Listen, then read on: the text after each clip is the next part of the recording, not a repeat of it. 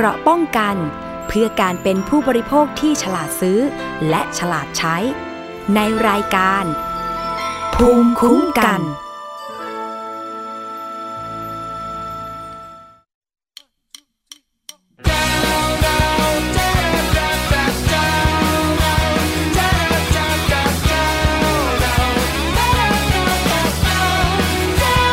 แต่ก่อนก็ตัว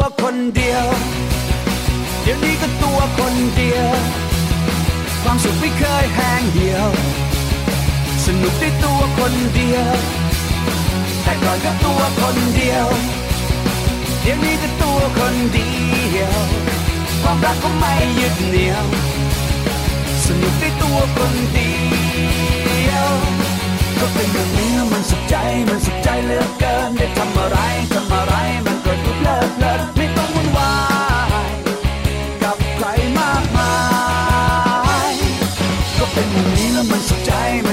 ลือเกินได้ทำอะไรทำอะไรมันก็ดูเพลิดเพลินไม่ต้องไปแคร์กับใครมากมาย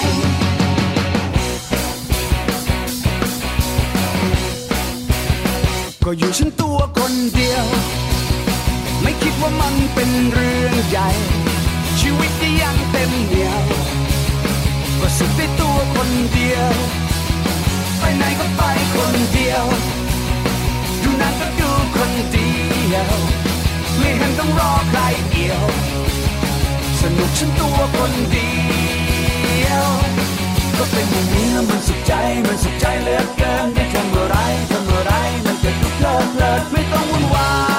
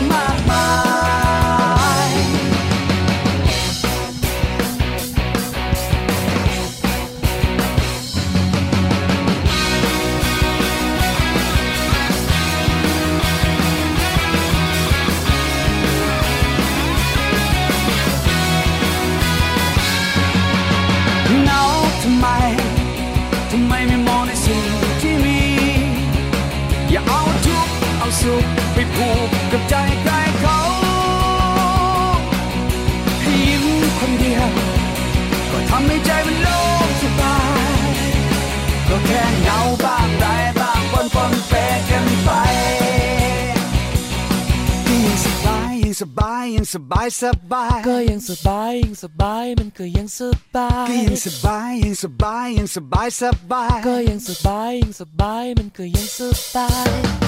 ส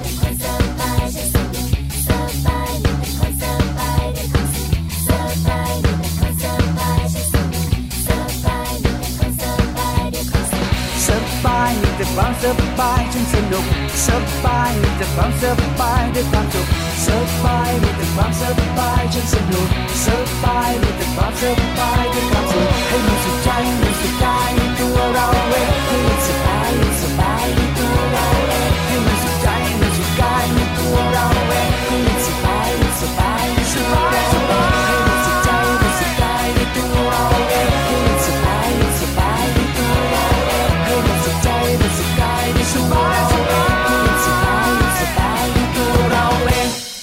วัสดีค่ะ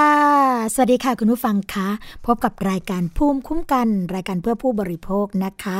วันนี้ค่ะวันอังคารที่ 16 กุมภาพันธ์ 2559 นะคะ ก็เป็นวันสุขใจของใครหลาย ๆ คน เพราะว่าก็เดี๋ยววันนี้วันอังคารแล้วใช่ไหมคะ พุธพฤหัสศุกร์เสาร์อาทิตย์ อ่า แล้วสัปดาห์หน้าก็จะเป็นวันหยุดติดต่อกันอีกแล้วหลายคนก็อาจจะเตรียมแผนนะคะ เพื่อที่จะไปท่องเที่ยวหรือว่าไปทำบุญพักผ่อนกันนะคะสำหรับวันนี้ค่ะ รายการภูมิคุ้มกัน รายการเพื่อผู้บริโภค ก็มาพบกับคุณผู้ฟังอีกเช่นเคยนะคะ เราพบกันทุกวันจันทร์ถึงวันศุกร์ค่ะ เวลา 11นาฬิกาถึง 12นาฬิกานะคะดำเนินรายการโดยดิฉันค่ะ สวนีฉ่ำเฉลียวนะคะ อย่าลืมค่ะฟังและดาวน์โหลดรายการได้ทาง w w w t h a i thaipbsonline.net นะคะ จะฟังสดหรือว่าฟังย้อนหลังก็สามารถที่จะติดตามฟังกันได้ค่ะ หรือจะฟังผ่านแอปพลิเคชันนะคะ ก็คือผ่านทางมือถือของเรานะคะ โหลดแอปพลิเคชันทาง thaipbs.or.th ค่ะ ก็สามารถที่จะฟังกันได้ทุกที่ทุกเวลานะคะ แฟนเพจเข้าไปกดไลค์กันได้ค่ะ ทาง www.facebook.com/thaipbsradiofan และ SBS Radio ค่ะ โทรมาเพื่อติชมรายการนะคะ รวมทั้งแจ้งสัญญาณการรับฟังกันได้ค่ะ ที่หมายเลขโทรศัพท์ 02 7 902-666 นะคะ และขอสวัสดีไปยังสถานีวิทยุชุมชนที่เชื่อมโยงสัญญาณกับเรามาโดยตลอดและเป็นมิตรที่ดีต่อกันนะคะ ก็ขอสวัสดีไปยังสถานีวิทยุชุมชนคนหนองย่าไซจังหวัดสุพรรณบุรีค่ะ FM 107.5เมกะเฮิรตสถานีวิทยุชุมชนปฐมสาคร จังหวัดสมุทรสาคร FM 106.25เมกะเฮิรตสถานีวิทยุชุมชนคนเมืองลีจังหวัดลำพูน FM 103.75เมกะเฮิรตสถานีวิทยุชุมชนวัดโพบัลลัง จังหวัดราชบุรี FM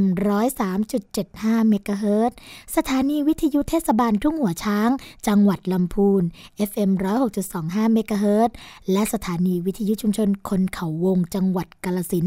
FM 89.5 เมกะเฮิรตค่ะ รายการภูมิคุ้มกันของเรารวมทั้งรายการอื่นๆนะคะ ก็สามารถที่จะเชื่อมโยงสัญญาณให้กับคุณผู้ฟังเนี่ยได้รับฟังกันได้ตลอดนะ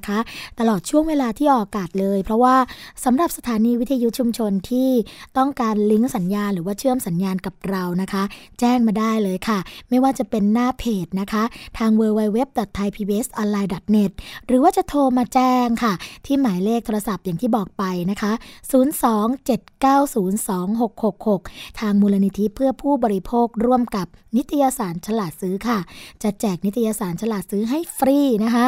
จนกว่าที่จะ หยุดลิงก์สัญญาณกับเราไปค่ะ เพราะว่านิตยสารฉลาดซื้อนะคะ จะออกเป็นนิตยสารรายเดือน แล้วก็จะมีข้อมูลความรู้ต่างๆนะคะ เพื่อที่จะให้ผู้บริโภคได้นำไปใช้ในชีวิตประจำวันค่ะ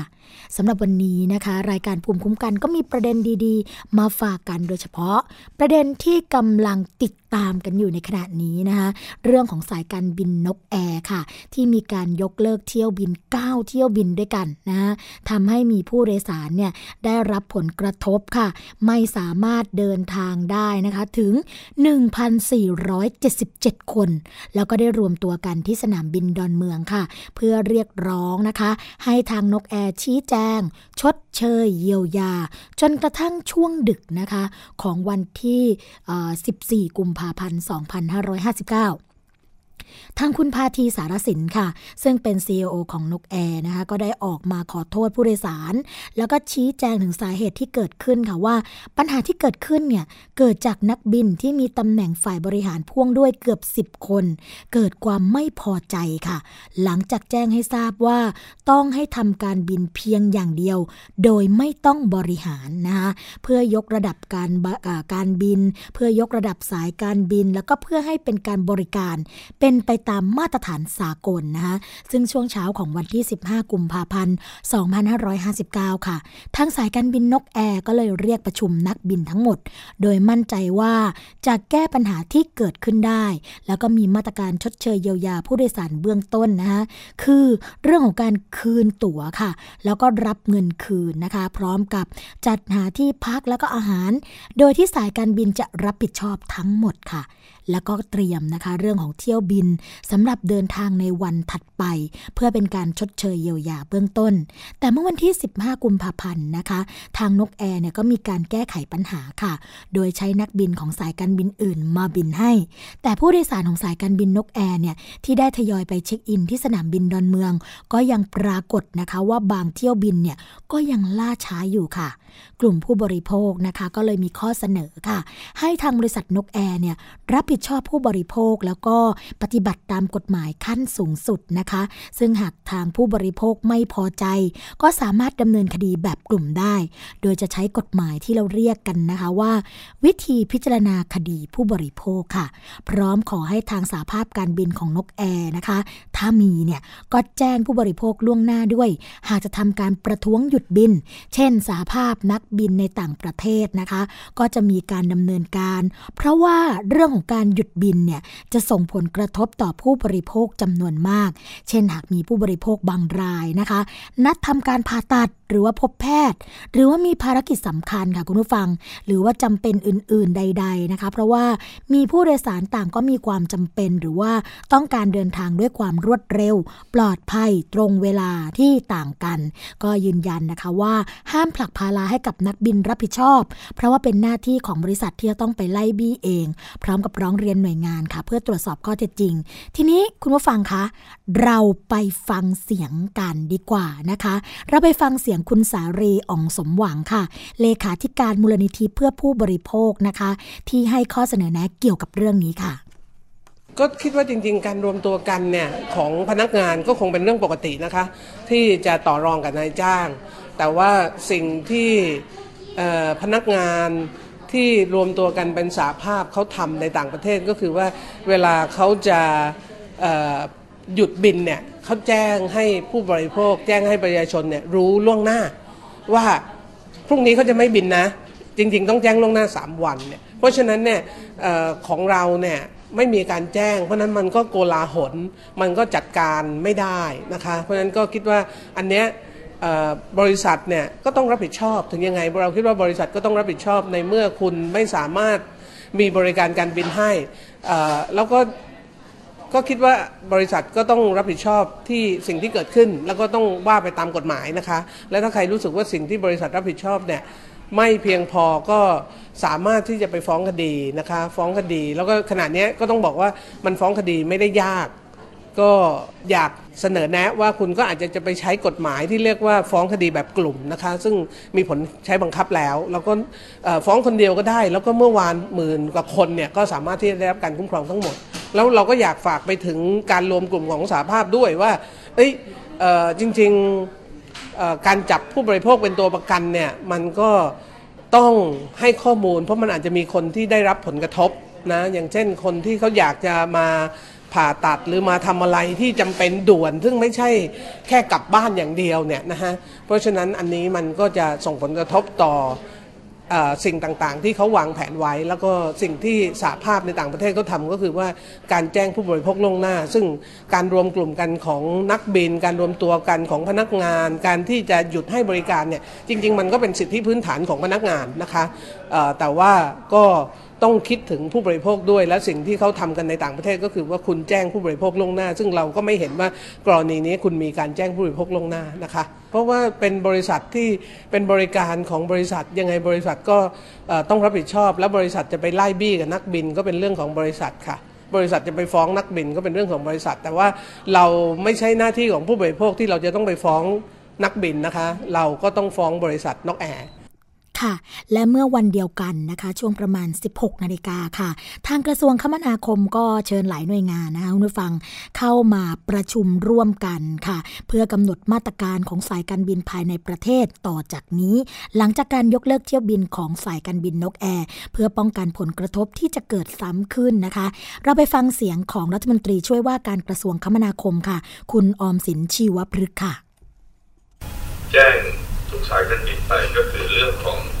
มาตรการคุ้มครองผู้บริโภคเนี่ย จะต้องมีความชัดเจนตามข้อกฎหมายที่มีอยู่นะครับ คือข้อกฎหมายที่มีอยู่เนี่ย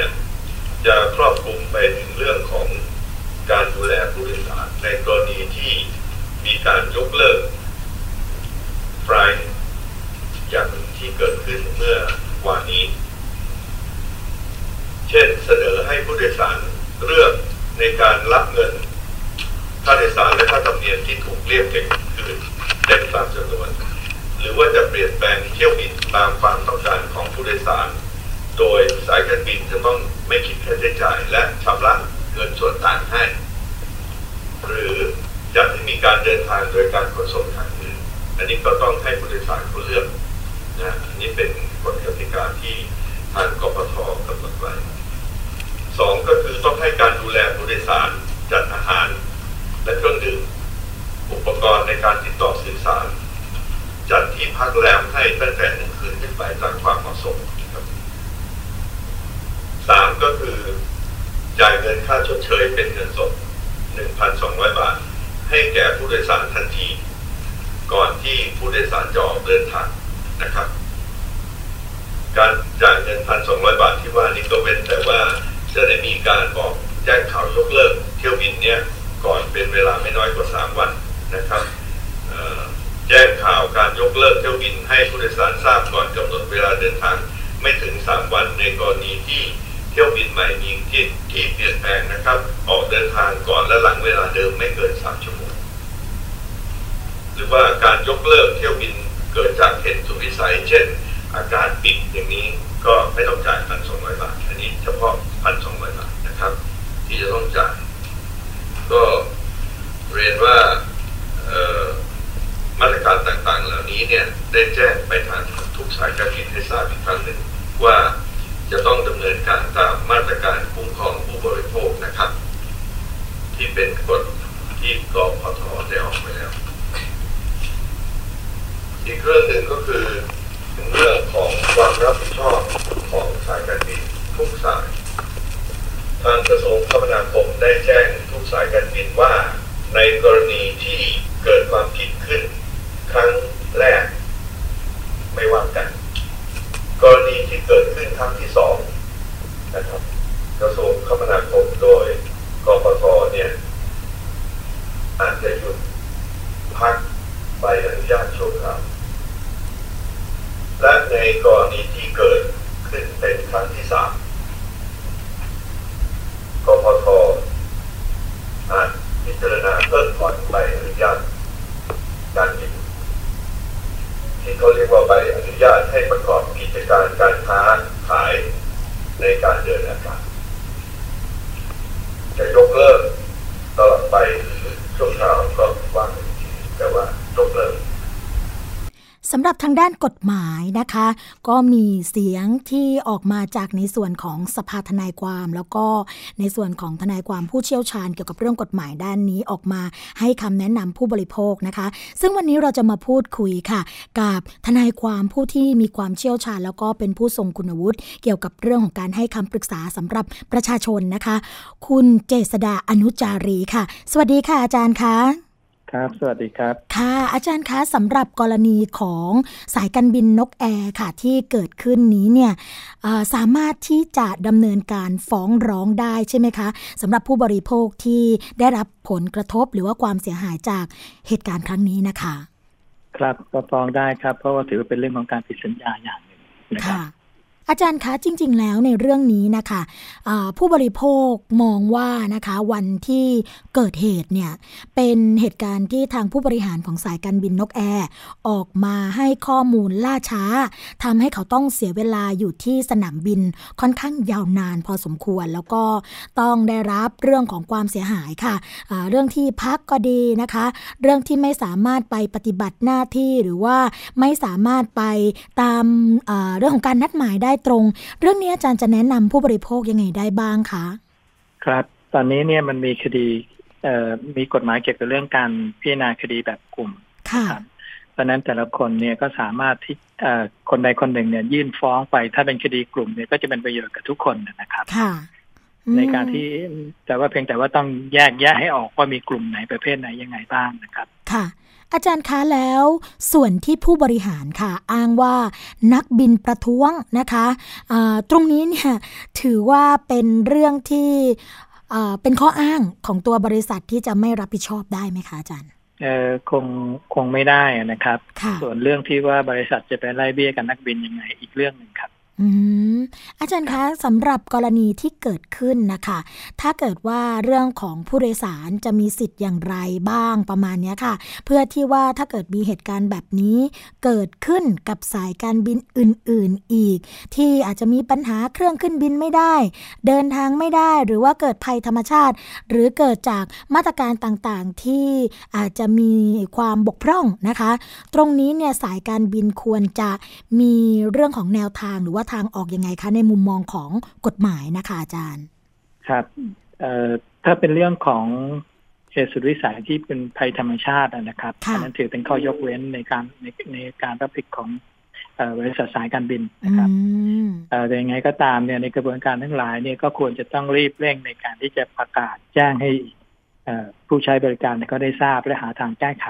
ค่ะทันทีนะครับ เพื่อจะได้ลด ความเสียหายลงครับผมอือฮึอาจารย์คะอายุความเกี่ยวกับเรื่องนี้ เพราะว่าบางทีผู้บริโภคไม่ทราบค่ะ เกิดเหตุการณ์แล้วจะมาเรียกร้องกันอายุความกี่ปีคะอาจารย์อันนี้ก็ถือว่าเป็นเรื่องของการเอ่อซื้อบริการนะนะครับค่ะเพราะฉะนั้นเนี่ยมันเอ่อก็อยู่ในเกณฑ์สองปีครับ สองปีนะคะครับก็คือว่าอ่าถ้าเกิดว่านับตั้งแต่วันที่เกิดความเสียหายก็คือวันที่ 14 กุมภาพันธ์ 2559 เราก็นับไปอีก 2 ปีก็ยังสามารถที่จะยื่นฟ้องบริษัทได้ใช่ไหมคะครับผมค่ะ อาจารย์คะสนใจ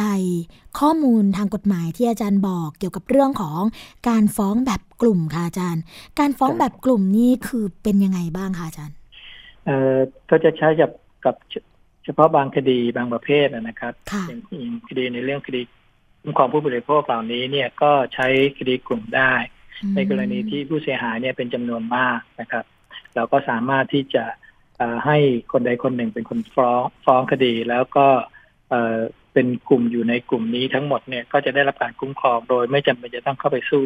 ต้องเป็นโจทย์ด้วยอ๋อนะครับ เพียงแต่ว่าเมื่อศาลพิพากษาแล้วเนี่ย คนเหล่านี้เนี่ยจะต้องไปยื่นคำร้องขอรับชำระหนี้อืม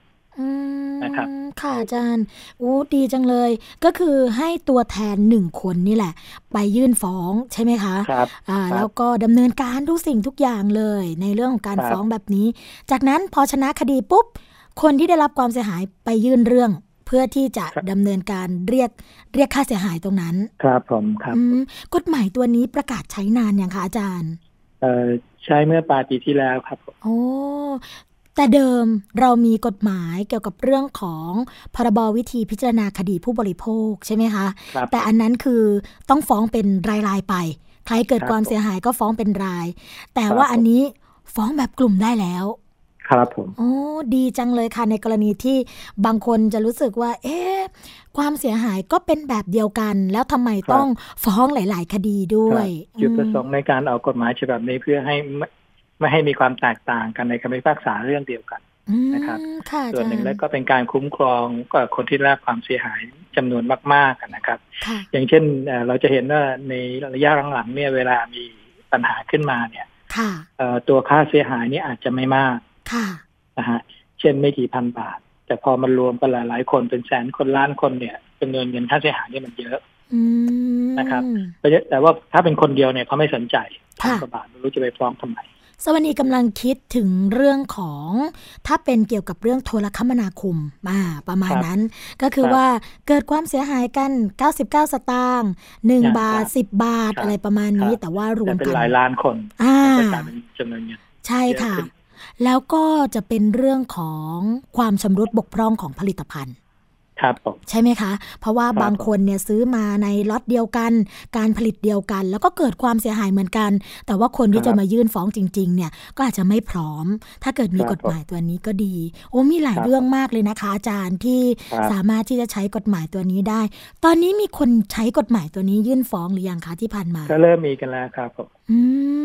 มสุดยอดเลยค่ะอาจารย์ครัอืบม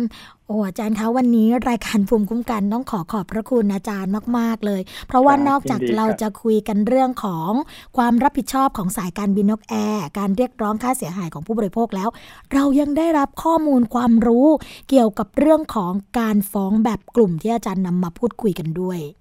ครับค่ะ ขอบพระคุณอาจารย์มากนะคะยินดีครับผมค่ะ สวัสดีค่ะอาจารย์ ครับ สวัสดีครับค่ะ อาจารย์เจษดาอนุจารีนะคะ ซึ่งท่านเป็นผู้เชี่ยวชาญ เกี่ยวกับเรื่องของการอบรมว่าความของสภาทนายความ แล้วก็เป็นผู้ทรงคุณวุฒิในเรื่องของการให้คำปรึกษาเกี่ยวกับเรื่องของข้อกฎหมายสำหรับประชาชนด้วยนะคะ ซึ่งวันนี้เราก็ได้มีโอกาสพูดคุยกับอาจารย์ค่ะ เรื่องของความเสียหายนะคะ เรื่องของการใช้บริการ อย่างที่อาจารย์บอกไปแล้วว่า ถ้าเกิดความเสียหายปุ๊บเนี่ยเราสามารถที่จะเรียกร้องได้ภายในระยะเวลา 2 ปีนะคะ เพราะว่าเป็นเรื่องของการใช้สินค้า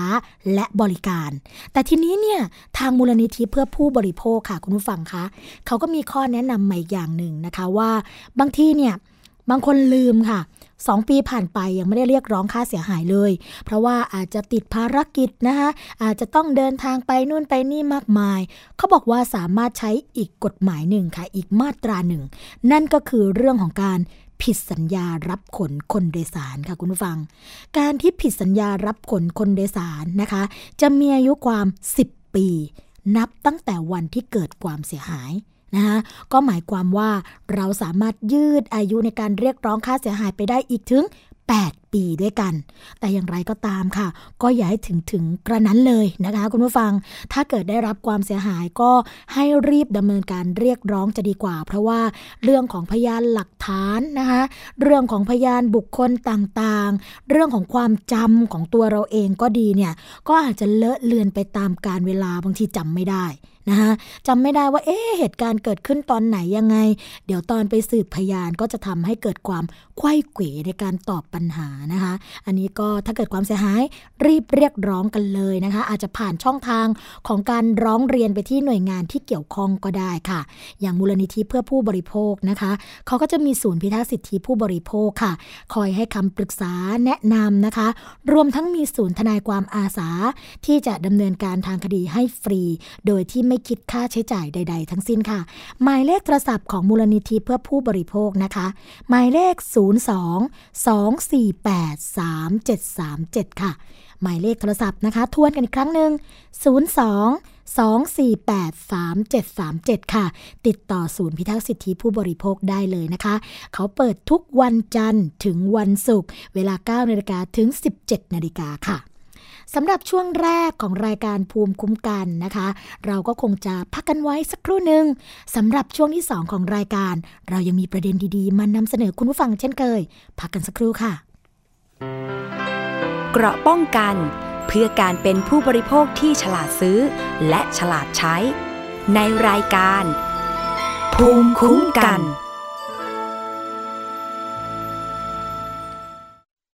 วันนี้การดูข่าวของคุณจะไม่ใช่แค่ในทีวีไทย PBS ให้คุณดูข่าวได้หลากหลายช่องทาง ถูกน้ำท่วมเต็มพื้นที่ เว็บไซต์ www.thaipbs.or.th/news Facebook Thai PBS News Twitter @thaipbsnews YouTube Thai PBS News ไหลล้นทะลักเข้ามากดติดสนันในการข่าวพร้อมๆกับหน้าจอไร้ขีดจำกัดเรื่องเวลา เข้าถึงรายละเอียดได้มากกว่า ไม่ว่าจะอยู่ณจุดไหน ก็รับรู้ข่าวได้ทันที ดูสดและดูย้อนหลังได้ทุกที่ กับ 4 ช่องทางใหม่ข่าวไทย PBS ข่าวออนไลน์ ชับไว้ในมือคุณ คุณเชื่อหรือไม่ ครีมหน้าใสขาวเร่งกระปุกเดียวเอาอยู่ 3 วันเห็นผล กาแฟลดความอ้วนเร่งด่วน 7 วันลดลง 10 กิโล ผลิตภัณฑ์เสริมอาหารผิวขาววิ่งเปล่งประกายออร่าภายใน1สัปดาห์ ถ้าคุณเชื่อ คุณกำลังตกเป็นเหยื่อโฆษณาโอ้อวดเกินจริง อยากสวยอย่าเสี่ยงอย่าหลงเชื่อคำโฆษณา ผลิตภัณฑ์สุขภาพโอ้อวดเกินจริง อยากสวยแบบไม่เสี่ยง ค้นหาความจริงที่ถูกต้องได้ที่ www.oy.com หรือ Oy Smart Application ด้วยความปรารถนาดีจากสำนักงานคณะกรรมการอาหารและยากระทรวงสาธารณสุข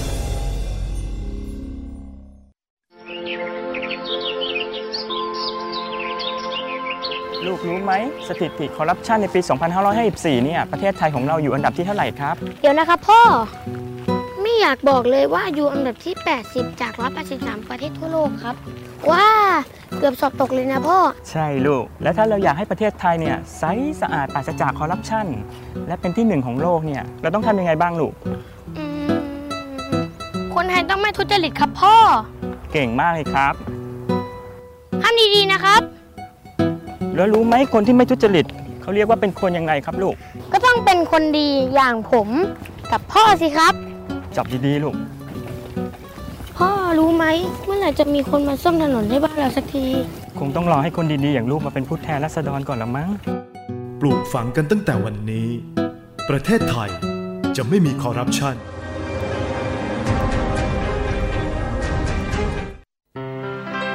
เกราะป้องกันเพื่อการเป็นผู้บริโภคที่ฉลาดซื้อ และฉลาดใช้ ในรายการ ภูมิคุ้มกัน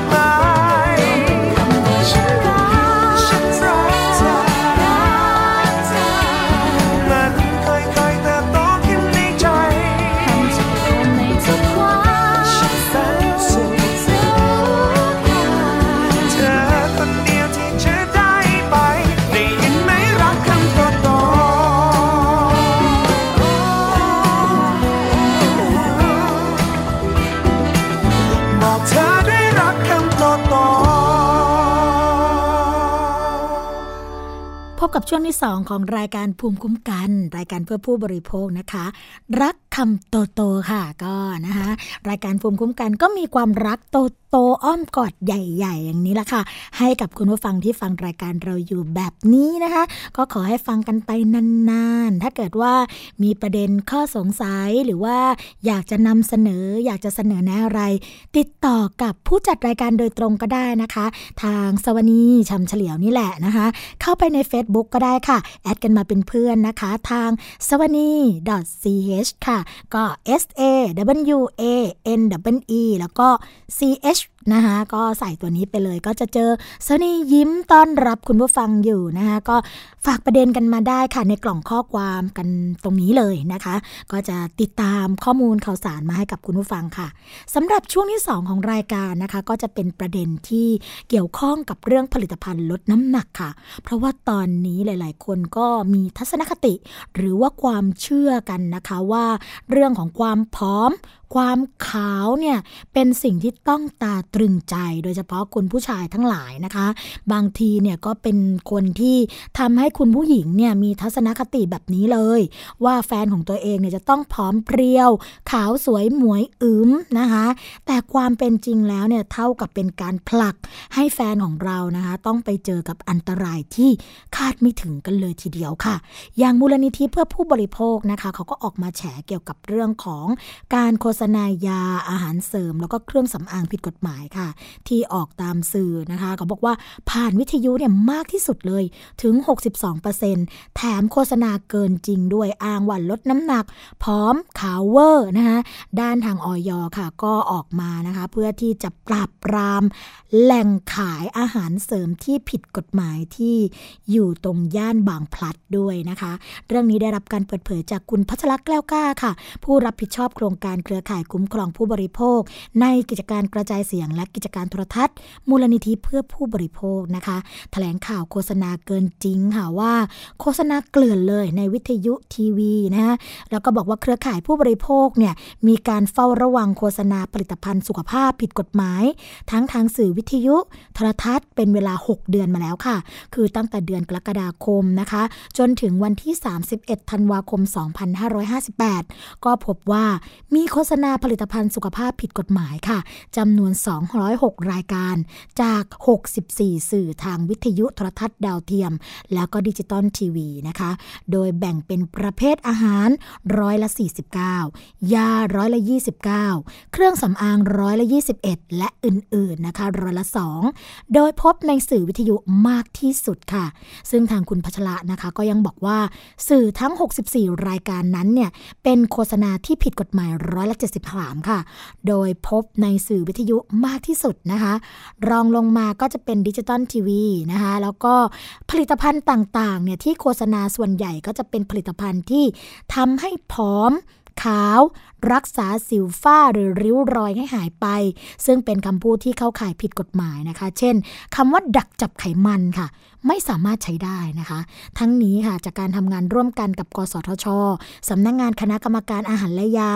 ในบางจังหวัดเนี่ยก็ยังพบเรื่องของปัญหาค่ะ การเชื่อมต่องานนะคะทำให้กระบวนการทำงานล่าช้า ซึ่งทางสสจเนี่ยก็ไม่กล้าที่จะบังคับใช้กฎหมายค่ะสำหรับข้อเสนอของเครือข่ายนะคะก็คือข้อที่ 1 ค่ะ รัฐจะต้องเร่งรัดนะคะให้มีองค์การอิสระเพื่อการคุ้มครองผู้บริโภคโดยทันทีนะคะสองค่ะ หน่วยงานกำกับดูแลเนี่ยต้องมีมาตรฐานค่ะ แล้วก็มีมาตรการในการจัดการปัญหาที่เด็ดขาด รวดเร็วเห็นผลได้จริงนะคะ แล้วก็ 3 ค่ะ ให้ทางออยนะคะ เร่งจัดทำฐานข้อมูลการอนุญาต การโฆษณาอาหารให้กับสาธารณชนเข้าถึงได้ค่ะ 4. นะคะให้กสทชค่ะ เร่งดำเนินการให้เกิดการกำกับดูแลของผู้ประกอบการกันเองนะคะผ่านสื่อต่างๆ 5. ให้มีคณะทำงานเฉพาะด้านค่ะ จากภาคส่วนที่เกี่ยวข้องในการจัดการปัญหาโฆษณาผลิตภัณฑ์ สุขภาพผิดกฎหมายนะคะ และ 6 ค่ะ ให้ทางออยเร่งรัดปรับปรุงบทลงโทษตามกฎหมาย ที่เกี่ยวข้องกับผลิตภัณฑ์สุขภาพนะคะ ซึ่งในวันเดียวกันเนี่ยนายแพทย์บุญชัยสมบูรณ์สุขค่ะ ซึ่งเป็นเลขาธิการของอย.นะคะก็บอกว่าเมื่อเร็วๆนี้เนี่ยก็ได้ร่วมกับกองบังคับับการปรับปรามการกระทำความผิด เกี่ยวกับการคุ้มครองผู้บริโภค หรือว่าบกปคบ เข้าตรวจสอบผลิตภัณฑ์เสริมอาหารค่ะ ก็จากร้านชาชาเฮอร์เบิลนะคะ เลขที่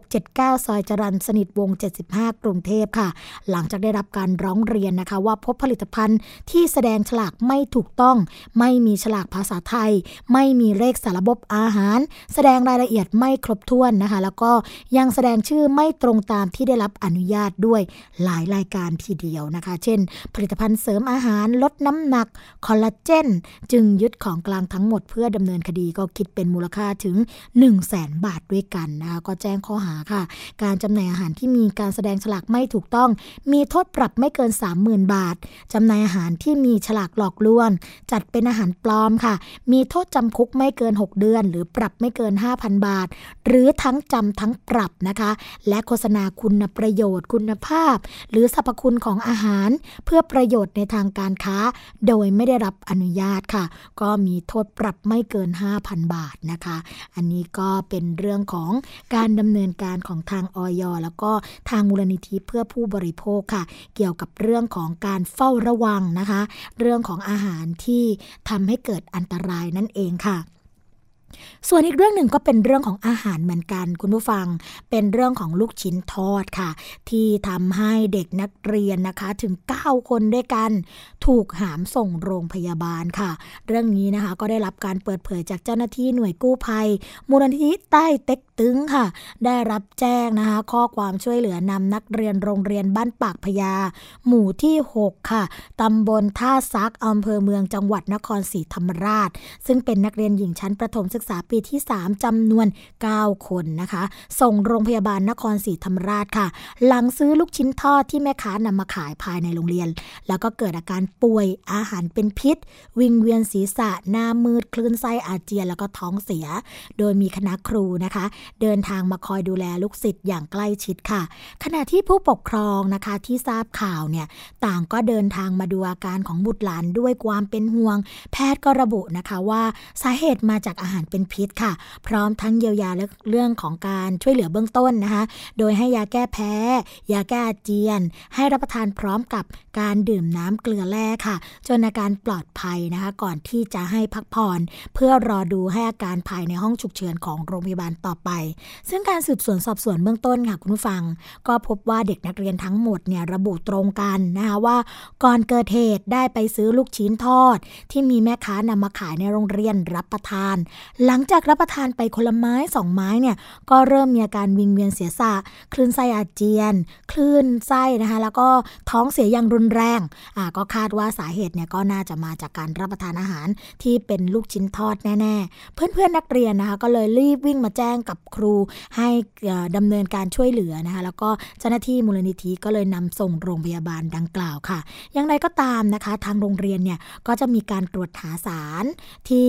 เกี่ยวข้องเกี่ยวกับว่าเอ๊สารอะไรที่ทำให้เกิดอาการท้องเสียแบบนี้นอกจากนั้นค่ะ ก็ยังตรวจสอบนะคะ หาตัวแม่ค้าที่ขายลูกชิ้นทอดด้วยเพื่อสั่งห้ามนำลูกชิ้นทอดมาขายในบริเวณโรงเรียนนะคะแล้วก็จะกำชับนักเรียนทุกคนให้ระมัดระวังค่ะ เรื่องของการเลือกซื้ออาหารมารับประทานเพื่อไม่ให้เกิดเหตุการณ์อย่างที่เกิดขึ้นในลักษณะนี้นะคะเราเคยพูดคุยเกี่ยวกับเรื่องนี้ เกี่ยวกับเรื่องของอาหารหน้าโรงเรียนแล้วก็พิษภัยที่เกิดขึ้นนะคะเพราะฉะนั้นเนี่ยพ่อแม่ผู้ปกครองทั้งหลายก็อาจจะต้องบอกกับลูกหลานนิดนึงว่า ถ้าเกิดเราจะกินอะไรนะคะ ก็ต้องระมัดระวังกันให้ดี เพราะว่าเดี๋ยวนี้เนี่ยอันตรายมีอยู่รอบตัวมาก ๆ ค่ะ คุณผู้ฟังคะ อีกเรื่องหนึ่งนะคะอีกเรื่องหนึ่งเป็นเรื่องของโทรศัพท์มือถือกันบ้าง เพราะว่าจะปฏิเสธกันไม่ได้เลยว่าตอนนี้เราเนี่ยพกโทรศัพท์มือถือกันทุกคนนะบางคนเนี่ยพก 1-2 เครื่องด้วยซ้ำหรือบางคนหนักกว่านั้นนะคะพก 3 เครื่องกันเลย 3 เครื่อง 3 เบอร์นะคะเขาบอกว่าตอนนี้เนี่ยทางเลขาธิการคณะกรรมการกิจการกระจายเสียง กิจการโทรทัศน์ และกิจการโทรคมนาคมแห่งชาตินะคะหรือว่าเลขากสทช คุณถากรตันทสิทธิ์ค่ะ ก็บอกว่าทางสำนักงงาน กสทช ได้เชิญบริษัท Advanced Info Service จำกัด หรือว่า AIS ค่ะ ตัวแทนจำหน่ายโทรศัพท์มือถือยี่ห้อลาวา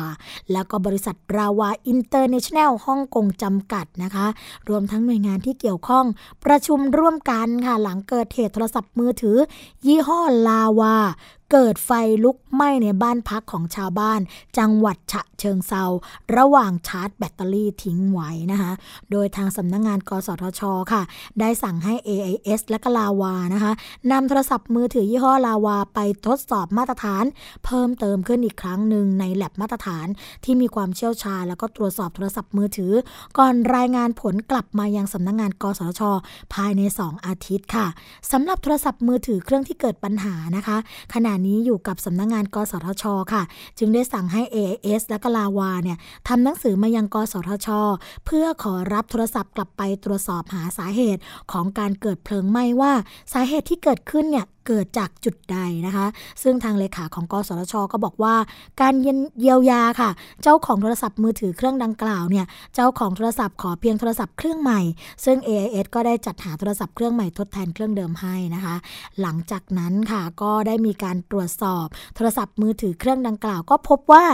ชิ้นส่วนต่างๆ ของโทรศัพท์เนี่ยมีร่องรอยของความเสียหายจากการถูกเผาไหม้ เช่น ฝาครอบเครื่องด้านหน้านะคะ แผงวงจรของเครื่องทั้งหมด ก้อนแบตเตอรี่ โครงยึดติดหน้าปัดเครื่องนะคะ หัวต่อชาร์จไฟด้านที่ต้องต่อเข้ากับเครื่องโทรศัพท์ แล้วก็สายไฟชาร์จบางส่วนค่ะ ซึ่งรวมตัวเครื่องเนี่ยก็ไม่สามารถที่จะนำมาประกอบคืน ให้อยู่ในสภาพเดิมได้ค่ะ ซึ่งทางเลขาธิการของกสทชนะคะ ก็จะดำเนินการคุ้มครองผู้บริโภคอย่างเต็มที่ค่ะ แล้วก็ฝากไปยังประชาชนทุกคนด้วย ว่าถ้าเกิดเหตุการณ์ในลักษณะเช่นนี้ ก็ขอให้ประชาชนรีบแจ้งมายัง call center 1200 ของสำนักงงาน กสทช พร้อมกับนำเครื่องแล้วก็อุปกรณ์ที่เกิดเหตุนะคะ มาให้สำนักงงานตรวจสอบด้วยค่ะ เรื่องนี้เนี่ยไม่ได้เพิ่งเกิดขึ้นแค่ครั้งเดียว แล้วก็ไม่ได้เกิดขึ้นแค่ยี่ห้อเดียวเท่านั้นนะคะ แต่เกิดขึ้นหลายครั้งแล้วก็หลายบริษัท เพราะฉะนั้นเนี่ยในเรื่องของการเลือกซื้อก็ดีเรื่องของการชาร์จ แบตเตอรี่ก็ดี ก็ต้องเพิ่มความระมัดระวังกันเป็นพิเศษนะคะ คุณผู้ฟังคะเรื่องสุดท้ายก่อนที่จะหมดเวลานะคะ ก็จะเป็นเรื่องของอุบัติเหตุที่เกิดขึ้นค่ะ จากความประมาทของคนขับรถตู้นะคะ เพราะว่าขับไปแชทไปก็เลยพุ่งอัดรถเมย์ก็มีคนเจ็บ เป็นจำนวนมากนะคะ เรื่องนี้เกิดขึ้นที่สอนอบางเขนค่ะ ทางด้านร้อยตำรวจโทวิวัฒมหาเทพนะคะ ซึ่งเป็นพนักงานสืบสวนสอบสวนสอนอบางเขนค่ะ ก็รับแจ้งว่ามีรถตู้ชนท้ายรถประจำทางนะคะ บริเวณป้ายรถเมย์ประจำทางถนนพหลโยธินขาเข้า ก่อนที่จะถึงแยกเกษตรร้อยเมตรค่ะ แขวงทางด้านลาดยาวนะคะ เขตจตุจักรค่ะ มีผู้บาดเจ็บจำนวนหลายราย ไปตรวจสอบพร้อมเจ้าหน้าที่กู้ภัยมูลนิธิปอเต็กตึงนะคะที่เกิดเหตุอยู่บนถนนเลนซ้ายสุดค่ะ หน้าป้ายรถประจำทางนะคะ ก็พบรถประจำทางสีแดง ยี่ห้อฮีโนทะเบียน 12ขีด0336 กรุงเทพสาย 34 นะคะ วิ่งระหว่างรังสิตหัวลำโพง สภาพถูกชนท้ายจนบุบเข้าไปค่ะ ทราบชื่อคนขับคือนายอัศวินตักเพชร อายุ 30 ปีนะคะใกล้กันก็พบรถตู้โดยสารค่ะนะคะเป็นเส้นสายอสมท ตลาดสะพานใหม่ สภาพรถเนี่ยพังยับเยินนะคะแล้วก็ตัวหน้ารถยุบเข้าไป ถึงห้องโดยสาร ทราบชื่อคนขับว่าชื่อนายทวัตไกรวิจิต อายุ 56 ปีค่ะ บริเวณที่นั่งผู้โดยสารด้านหน้าฝั่งซ้ายนะคะ ก็พบว่ามีผู้โดยสารได้รับบาดเจ็บ ที่ขา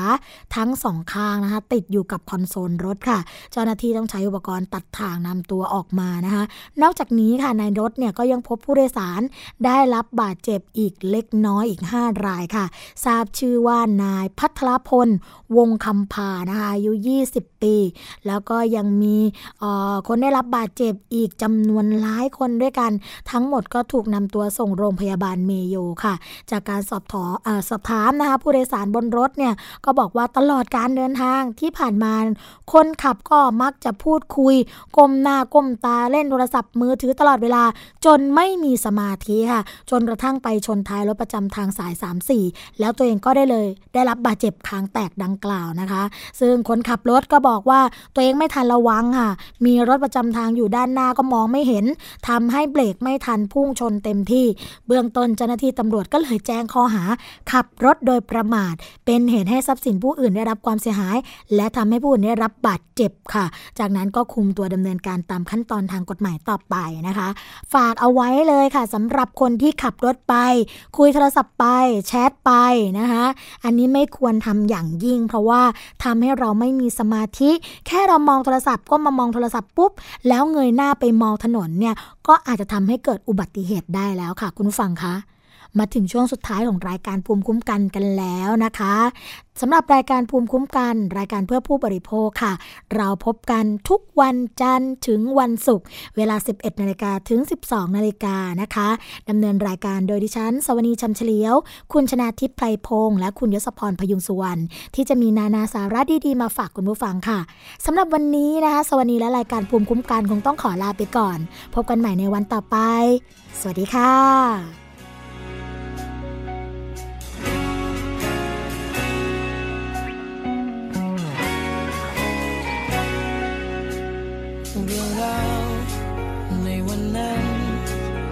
ความฝันของเธอและฉัน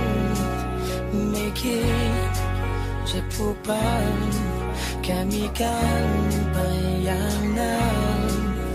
เมื่อเรานั้นคิดจะปิดทุกความสัมพันธ์ใดๆร่างกายมีเพียงแค่ฉันและเธอ และในวันที่มันเปิดยอมรับเพียงดาวให้ได้สุดท้ายว่าเรามีกันเสมอ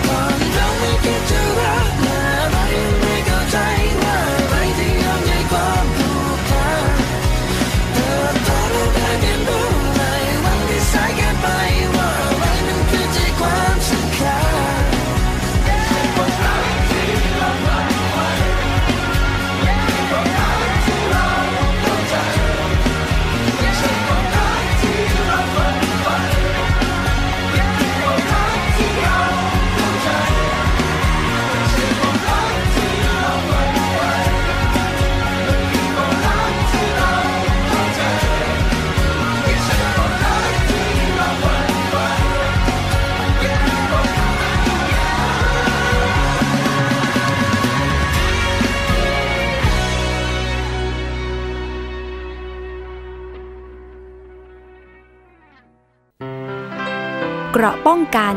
เพื่อการเป็นผู้บริโภคที่ฉลาดซื้อ และฉลาดใช้